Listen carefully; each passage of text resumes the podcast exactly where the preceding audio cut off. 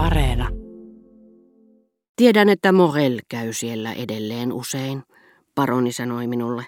Ensimmäistä kertaa hän puhui minulle taas Morellista. Sanovat, että hän on kovasti pahoillaan menneestä ja haluaa taas lähestyä minua. Paroni jatkoi paljastuen yhtä herkkäuskoiseksi kuin ylhäinen seurapiirimies, joka sanoo, paljon on puhetta siitä, että Ranskalla on enemmän kuin koskaan yhteyksiä Saksaan ja että neuvottelut ovat jo alkaneet. Tai kuin rakastunut, joka ei usko tylyintäkään torjuntaa. Joka tapauksessa, jos hän haluaa, hän voi sanoa sen. Minä olen vanhempi kuin hän. Ei ole minun asiani ottaa ensimmäistä askelta. Ei sitä olisi tarvinnut mainita. Asiahan oli ilmiselvä. Mutta lisäksi repliikki oli epärehellinen, mikä sai nolostumaan paronin puolesta. Sillä oli helppo vaistota, että sanoessaan, ettei ollut hänen asiansa ottaa ensimmäistä askelta, paroni nimenomaan tuli ottaneeksi sen ensimmäisen askeleen ja odotti, että minä tarjoutuisin auttamaan heidän sovinnon teossaan. Totta kai minä tunnistin tuon aidon tai teeskennellyn herkkäuskoisuuden. Sehän on tyypillistä ihmisille, jotka ovat rakastuneita johonkuhun, tai eivät onnistu saamaan kutsua jonkun luo. He sysäävät kyseisen henkilön niskoille toiveen, jota tämä ei ole sitkeistä ahdisteluistakaan huolimatta ilmaissut. Mutta kuullessani paronin tapailevan sanojaan yhtäkkiä vapisevalla äänellä ja nähdessäni ahdistuksen häilyvän hänen silmiensä pohjalla, sain sen vaikutelman, että asiassa oli muutakin kuin itsepäistä toiveikkuutta. En ollut väärässä, ja kerrottakoon saman tien kahdesta tapauksesta, jotka jälkikäteen todistivat sen, toisen yhteydessä hyppään monen vuoden yli baronin kuoleman jälkeiseen aikaan. Baronihan kuoli vasta paljon myöhemmin, ja meillä on tilaisuus nähdä hänet vielä useita kertoja hyvin erilaisena kuin olemme hänet tunteneet, etenkin viimeisellä kerralla, aikana jolloin hän oli täysin unohtanut Morellin. Ensimmäinen tapaus sattui vain kaksi-kolme vuotta sen illan jälkeen, jolloin minä kuljeskelin paroni de Charlyn kanssa boulevardeilla. Siis suunnilleen kahden vuoden päästä siitä illasta minä tapasin Morellin. Ajattelin heti paronia ja sitä, miten iloiseksi hän tulisi tavatessaan uudestaan viulistin, ja siksi minä oikein vaatimalla vaadin, että tämä kävisi paronin luona vaikka vain kerran. Hän on ollut hyvä teitä kohtaan, minä sanoin Morellille. Hän on jo vanha. Hän saattaa kuolla. Teidän täytyy haudata vanhat riidat ja pyyhkiä pois välirikon jäljet. Morel vaikutti olevan täysin samaa mieltä toivottavasta sovinnosta, mutta kieltäytyi silti aivan ehdottomasti menemästä paronin luo vierailulle. Te olette väärässä, minä sanoin hänelle. Johtuuko se itsepäisyydestä, laiskuudesta, ilkeydestä, sopimattomasta itserakkaudesta, siveydestä, voitte olla varma, että sen kimppuun ei käydä, vai onko se keikailua? Silloin viulistin kasvot vääristyivät, asian oikean laidan tunnustaminen näytti olevan hänelle äärimmäisen kiusallista, ja hän vavahti vastatessaan, ei, ei se mistään sellaisesta johdu, siveydestä en piittaa, ilkeä en halua olla päinvastoin. Olen alkanut melkein sääliä häntä. Eikä se ole keikailuakaan, sehän olisi turhaa. Eikä laiskuutta, sillä minähän pyörittelen peukkujani päivät pitkät. Ei, ei se mistään sellaisesta johdu vaan. Älkää ikinä kertoko kenellekään. Minähän olen hullu, kun kerron teille. Se johtuu, se johtuu, se johtuu pelosta. Ja Morel alkoi vapista kauttaaltaan.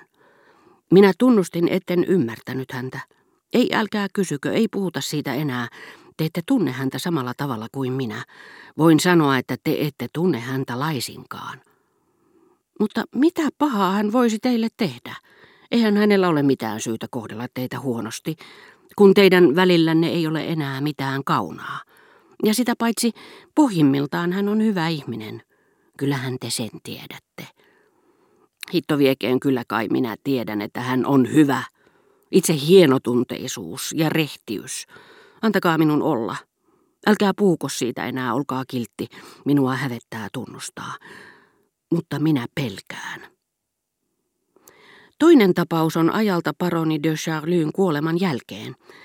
Minulle tuotiin muutamia muistoesineitä, jotka hän oli jättänyt minulle, ja lisäksi kolminkertaiseen kuoreen suljettu kirje, jonka hän oli kirjoittanut ainakin kymmenen vuotta ennen kuolemaansa.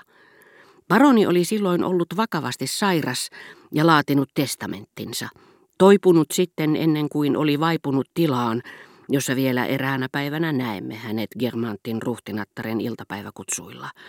Ja kirje oli jäänyt kassakaappiin ystäville määrättyjen tavaroiden joukkoon seitsemäksi vuodeksi, joiden aikana paroni oli kokonaan unohtanut Morellin. Kirja oli laadittu hienolla ja varmalla käsialalla ja kuului näin. Rakas ystävä, tuntemattomat ovat kaitselmuksen tiet. Joskus se käyttää keskenkertaisen ihmisen viallisuutta estämään oikeamielisen korkeaa hyvettä lankeamasta. Tehän tunnette Morellin. Te tiedätte, mistä hän on tullut ja millaisiin korkeuksiin, nimittäin omiini. Minä halusin hänet kohottaa. Te tiedätte, että hän mieluummin palasi ei tomuun ja tuhkaan, josta jokainen ihminen voi totisen Feenikslinnun lailla jälleen elävänä nousta, vaan mutaan, jossa kyykäärme matelee. Hän päästi itsensä vajoamaan, mikä varjeli minut perikadolta. Tehän tiedätte, että minun vaakunassani on meidän Herramme Jeesuksen Kristuksen tunnuslause Inculcabis super leonem et aspidem. Sekä mies, jonka jaloissa lepäävät heraldisena kannattimena leijona ja käärme. Minä onnistuin polkemaan jalkoihini sen leijonan, joka itse olen, ja siitä minun on kiittäminen käärmettä ja sen oveluutta, jota äsken liian kevytmielisesti nimitin viaksi, sillä evankeliumi on suuressa viisaudessaan tehnyt siitä hyveen, hyveen ainakin muille. Meidän käärmeemme, jonka sihinä silloin ennen kuin hänellä oli lumoja, ja kovin lumoutunut olikin, taipui sopusointuiseksi lauluksi, ei ollut vain musikaalinen ja mateleva, vaan hänessä oli raukkamaisuuteen asti hyvettä, jota nyt pidän jumalaisena, nimittäin viekkautta ja varovaisuutta. Tuo jumalainen varovaisuus pani hänet vastustamaan kaikkia välittäjän kautta lähettämiäni pyyntöjä tulla taas käymään luonani. Eikä minulla olisi rauhaa tässä maailmassa, eikä anteeksi annon toivoa toisessa, jos en tunnustaisi tätä teille. Näin hänestä tuli jumalallisen tahdon välikappale, sillä minä olin päättänyt, että hän ei lähtisi minun luotani hengissä. Toisen meistä oli kadottava maan päältä. Olin päättänyt tappaa hänet. Jumala neuvoi hänet varovaiseksi ja varjeli minut tekemästä rikosta. Enkä epäile, etteikö arkkienkeli Mikaelin oman suojeluspyhimykseni väliintulo olisi näytellyt asiassa suurta osaa, ja minä pyydän häntä antamaan minulle anteeksi, että olen vuosikausia laiminlyönyt häntä ja vastannut huonosti hänen moniin hyvyyden osoituksiinsa, joita hän minulle on suonut, etenkin taistelussa pahaa vastaan. Tuota Jumalan palvelijaa minä saan kiittää, tämän tunnustan täysissä uskon ja hengen voimissa, siitä, että taivaallinen isä johdatti Morellin pysymään poissa. Ja nyt minä itse olen kuolemassa. Teidän uskollinen ystävänne, Semper idem, P.G. Charlie.